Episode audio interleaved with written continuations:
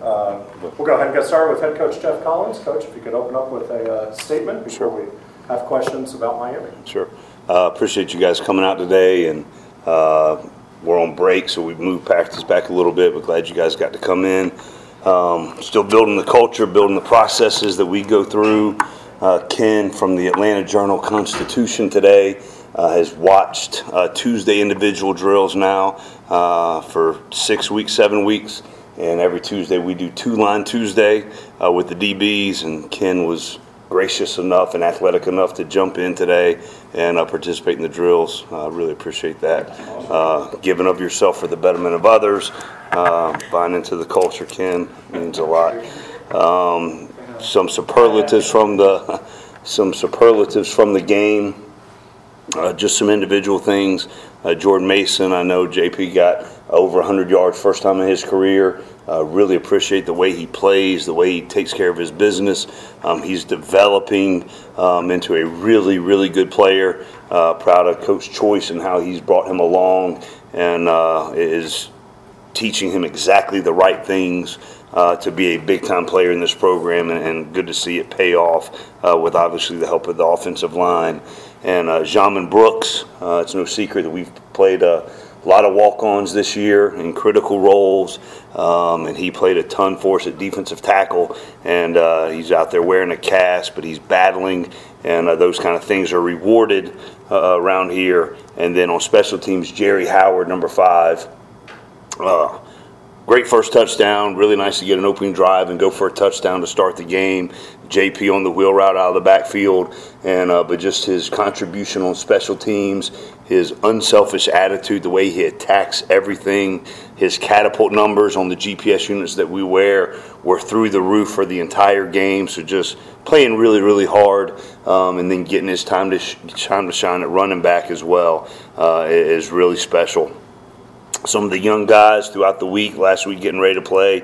Christian Malloy uh, at running back did a really nice job for us. Wesley Walker, um, one of our DBs, uh, did a really nice job. And then for the third straight week, uh, the special teams developmental player of the week had to step into the game and have a big game for us, and that was Quez Jackson. I think he led the team in tackles, and after the unfortunate uh, David Curry having to leave the game. Uh, Quez came in and uh, played a really nice game. Was covered on kickoffs as well, um, but was just flying around making plays for us. Uh, so really proud, really proud of him. Um, so with that, questions? Raise your hand, got a microphone. Kelly? Hey, Kelly. Hey, Coach, I had a question uh, about the above the line thing. And I know it's different with offensive linemen, but it seems like really with injuries, there hasn't been any sort of subs there. Is that it? Is that just due to the nature of the position? Uh, A little bit, but we're still developing that position. There's no secret. Um, you know, I think we'll see more guys play this week. That's already part of the the plan because uh, those guys the last two weeks has been a steady five that have played the entire game and are in there battling. Um, William Lay, the walk-on center, is in there uh, competing really, really hard. Connor Hanson has been out all of spring, all of preseason, was out the first four games, and then has come in the last two and has played every play. And he is a uh, really tough young man, is out there battling. And uh, so we'll start working some more guys in. Um, and I know we won't talk details, but if you just look out there today, you saw more guys um, running and playing together with multiple units. Um, but it's still, uh, Coach Key is doing a great job uh, with that group. Um, even though it's been piecemealed a lot at times, um, the guys are working and trying to play a really physical uh, brand of football. On the same subject of the offensive line, uh, Mike Minihan got some starts at the beginning of the year, then Right. uh, fell a little behind because of, of injury. Sure. Uh, has he gotten back to the point now where he's ready to play? We're, we think he's close, and he was out there today getting more and more reps. Um, so hopefully he'll be able to play significant uh, amounts on Saturday. But that's just trying to work him back in uh, to being healthy because he was playing really, really well before his injury, and uh, I think he's getting close to being back to contribute with those guys. Ken. Yeah, could you, at being at the, the midway point, can you comment on offense, defense, special teams, where you feel like all three of those are? Well, I, I mean, every week uh, it's we've gotten much much better. Um, I hate the the scoreboard doesn't show it. I hate the results don't show it um, in the win loss column. But you never can discount the effort that these guys are putting forward. Um, and we've gotten better in every single phase. We just gotta understand in critical moments we can't have setbacks. And the story of the game uh, was the second quarter. Um, just second quarter, some significant things happened to us in a negative way. We couldn't overcome them, and uh, the score got out of hand really quickly. Um, and then we went in, regrouped at halftime, and uh, you know came back out. And the, to these kids' credit, uh, and we talk about the buy-in factor, and you guys ask about it all the time. I don't think anything signifies it as much as uh, the way they've come out every game in the second half and competed and battled regardless of the circumstances, and continue uh, week in and week out to improve. And I think I got asked this on uh, the call-in show last night. I don't know if it was a call or if it was Andy. Um, just how we're able to stay so positive, um, how we're able to stick to the process, because everything that we're asking them to do, they've never done before with our processes and how we go about our business week to week, and they are getting better every single week. Film study habits are improving, their catapult numbers are improving, their film study, their work habits, all of those things fundamentally are improving. So they're doing the right things um, and they're having the right attitudes. And I know one thing our processes work. We've won a ton of games doing it this way, and we're going to continue to teach our guys how to do it. Um, not doing it this way is guaranteed not to work. And conversely, being positive or being negative, um, us being negative is guaranteed not to work. Us being positive and building these guys up as we develop this program is guaranteed to work. Uh, so we're going to stick to our process. We're going to stick with building these guys up and recruiting at a very, very high level uh, moving forward. You talk about process, and obviously one place where the process seems to be working is in Temple where they cracked the top 25. So how proud are you of the players you brought in? And I have a on. So it's, and I don't know if even you guys know this, when we got there the first year, uh, they had graduated a ton of guys that had won a bunch of games um, and went on to the NFL. It was the youngest roster in college football. And three years now of us developing them, building the mindset, teaching them the process, how we do things, um, and then recruiting at a very high level. Um, they're now in the top 25. Um, and I said this a ton when I first got here, and even as we were getting ready to play them, you know, that's an 11 win roster. And uh, the way we developed them, the way we recruited them, coached them. So obviously, very proud of them. Um, you know, and just, you know, the guys that we've been able to coach. I know we're, somebody asked me earlier about going back to Miami. Me and Coach Popovich coached at FIU uh, in 2010 together, won a conference championship together. And, uh, you know, those guys are, are special too. So, Uh, one thing, another guy who followed the process, also a guy, your predecessor, Matt, who was doing a great job at Baylor. Sure. Is that, following that process, do you see what he's doing there possibly as a roadmap of the vision of what you see for here? Um, so uh, Matt and I are really, really close. And uh, so I was the defense coordinator at Albright College. He was my linebackers coach for two years. I go to Western Carolina for four years as defense coordinator. He's the linebackers coach there. And then he went to Temple for 11 years, being the head coach the last four. And uh, I followed him there. And so a lot of the things that we believe in um, are the things that we do here, the things that he's doing at Baylor. And uh, he came down and visited during spring practice to watch how we do things and to take some things back there. And just the big thing with him is, even though they struggled the first year, the things they were doing to build the foundation of that culture were the right things. And just stick to the process, stick to your beliefs, teach those to the players that you're blessed to coach, and good things are going to happen. And uh, so that's what we're doing. Okay. Going, you mentioned, you know, that the record may not necessarily reflect what's happening going forward. Last six game, is that a better, is that going to be a reasonable barometer, or are there other ways? you What was the first part I didn't hear Yeah, first? sorry, you said before about, you know, you, you wish that the, you know, that the, the record doesn't really reflect, or you said that you wish the record were better and so forth. but Sure. The next six games, is the record going to be a better barometer, or do you think there's other ways that you feel like this team should be? So should be here, here's the thing that we talk about all the time, is we talk about how we play. The attention to detail, the level of effort, the level of care, the level of competitiveness that we are going to play with the standard of this college football program. And we are going to play to that level every single week. We are going to expect to play to that level. Um, you know, we talk to the guys all the time is we don't worry about the scoreboard. We just worry about every single play matters. And uh, I kind of think that helped us in the second half. Don't worry about the scoreboard. The scoreboard's going to take care of itself. Find a way, just each individual play, to make a difference. And uh, that's how we try to approach every single game. Every single play matters. Every practice that we do matters. Every walkthrough that we do matters. And eventually, when you have that mindset, it's going to pay off. It's the same mindset that Coach Saban's had at Alabama. Even the first year there, uh, when we were there, we struggled. Um, but the belief system and the processes that are supposed to be in place, doing it the right way, um, are what we're going to do. And uh, the results are going to eventually take care of themselves through the process, through doing the things uh, that we are going to do to be an elite program. Coach Collins, on Saturday, first possession, long, beautiful, productive Yep. drive.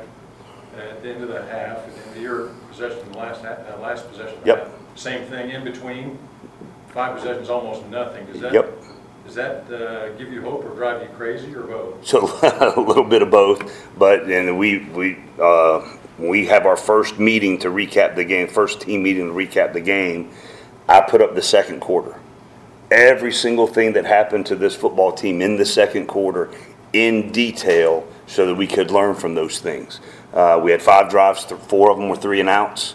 Uh, one ended with a, uh, we went for it on fourth down. We did not get it, gave them a short field for a touchdown. Next drive was a three and out. We had a block punt for a touchdown. So, as bad of a series of events that could happen to you, they happened. And then you just have to find a way to regroup and move forward. We can't do anything about what just happened to us. We have to move forward with it. And it's kind of the same thing, kind of back to Ken's question, is the six games are what they are.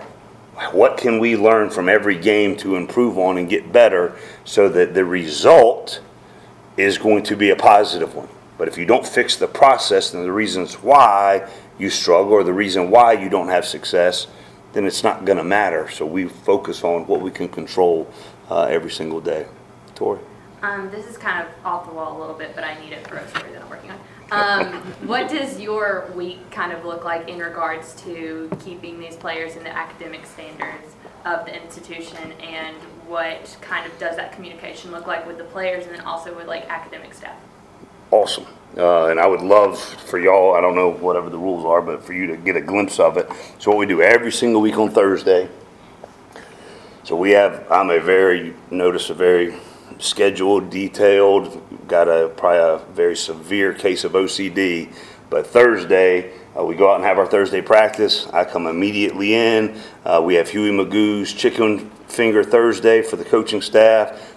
Kelly, there's probably 24 different sauces that we have available uh, for the coaches. We have uh, fried chicken tenders, we have grilled chicken tenders, we have keto uh, chicken tenders, and then just a variance of sauces uh, spread out on the table. It is a beautiful uh, event that we that we do, and it's a tradition. We've done it, and it's really good for us. Then immediately after that, I go and watch practice with the defensive staff. The second I'm done with the defensive staff meeting, uh, I go into an academic meeting. Me, Coach Sinagra, Joe Battaglia, Scott Wallace, um, go in there with every member of our academic staff, and we talk about the academics of every single player on our roster. So it's Thursday at about 12:45ish. Um, every single player on our roster in detail. We start with a hot list of the guys that we're concerned about, and we go through every young man that's on the roster, every class, everything that he needs. Then once we get through the hot list, then we go by position, everything they have coming up academically, every paper that they've done, every exam that they've done, what they have coming up the next week in detail. Uh, and then we do every position. Then we do every one of the walk-ons because they're highly valuable to us, obviously. Um, then we go to a staff meeting, and then I go around the room with every single player that needs to be uh, helped addressed, what they have coming up, what the concerns are, because I don't want any secrets in our organization. I want every single person that is in our staff, on our staff, whether it be recruiting, whether it be equipment, whether it be in the training room, I want them to be all in on the development of our players. I want them to be all in on the academic success for our players. And so we spend a lot of time making sure everybody understands where every player is in our program academically, because that's why we're in this thing to begin with, is for the student athlete. And uh, so there might be just, you never know that if we go over that such and such has a huge test the following Monday, and our head equipment guy mentions that to him, hey, I know you got a big test Monday, that moves the needle. That everybody in the organization cares about my academics. Well, that must mean they really care about me, which we do. And uh, so that's what we do, and we hold them accountable. On Sunday, every coach on our staff gets a list of every single thing his position players have to do academically that week. So they can follow up uh, to make sure they're on top of it. We don't, I don't like procrastination in this program. We want to be ahead of everything. And, uh, you know, we're going to do academics at a high level because how you do anything is how you do everything.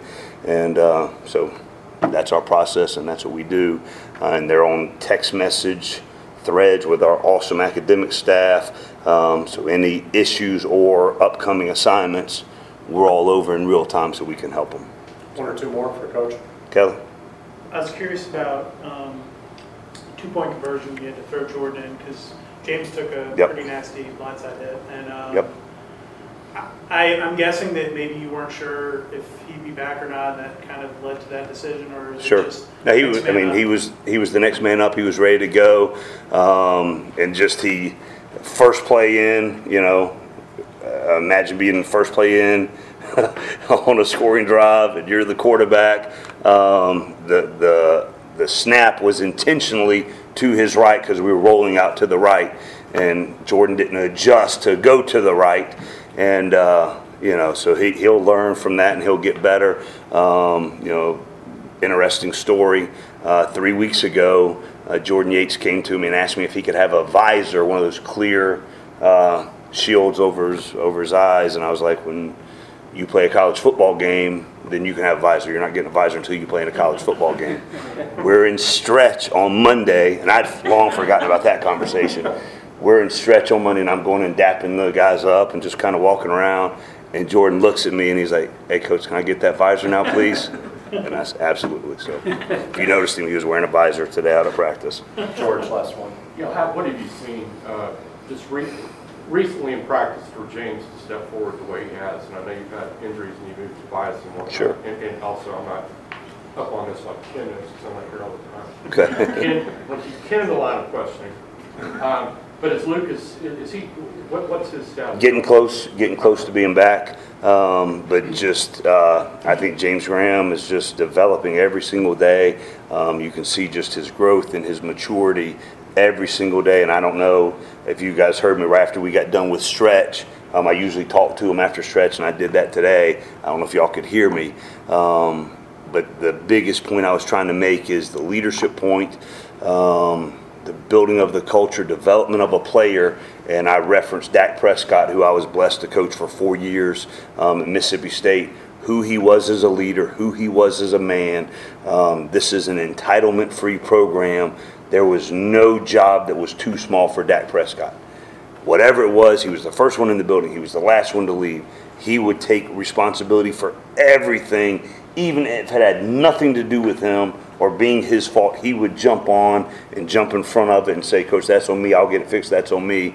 And uh, I see James making those steps. I see a lot of the guys in this program making those steps, uh, being great teammates, which is the highest honor that you can have in this program.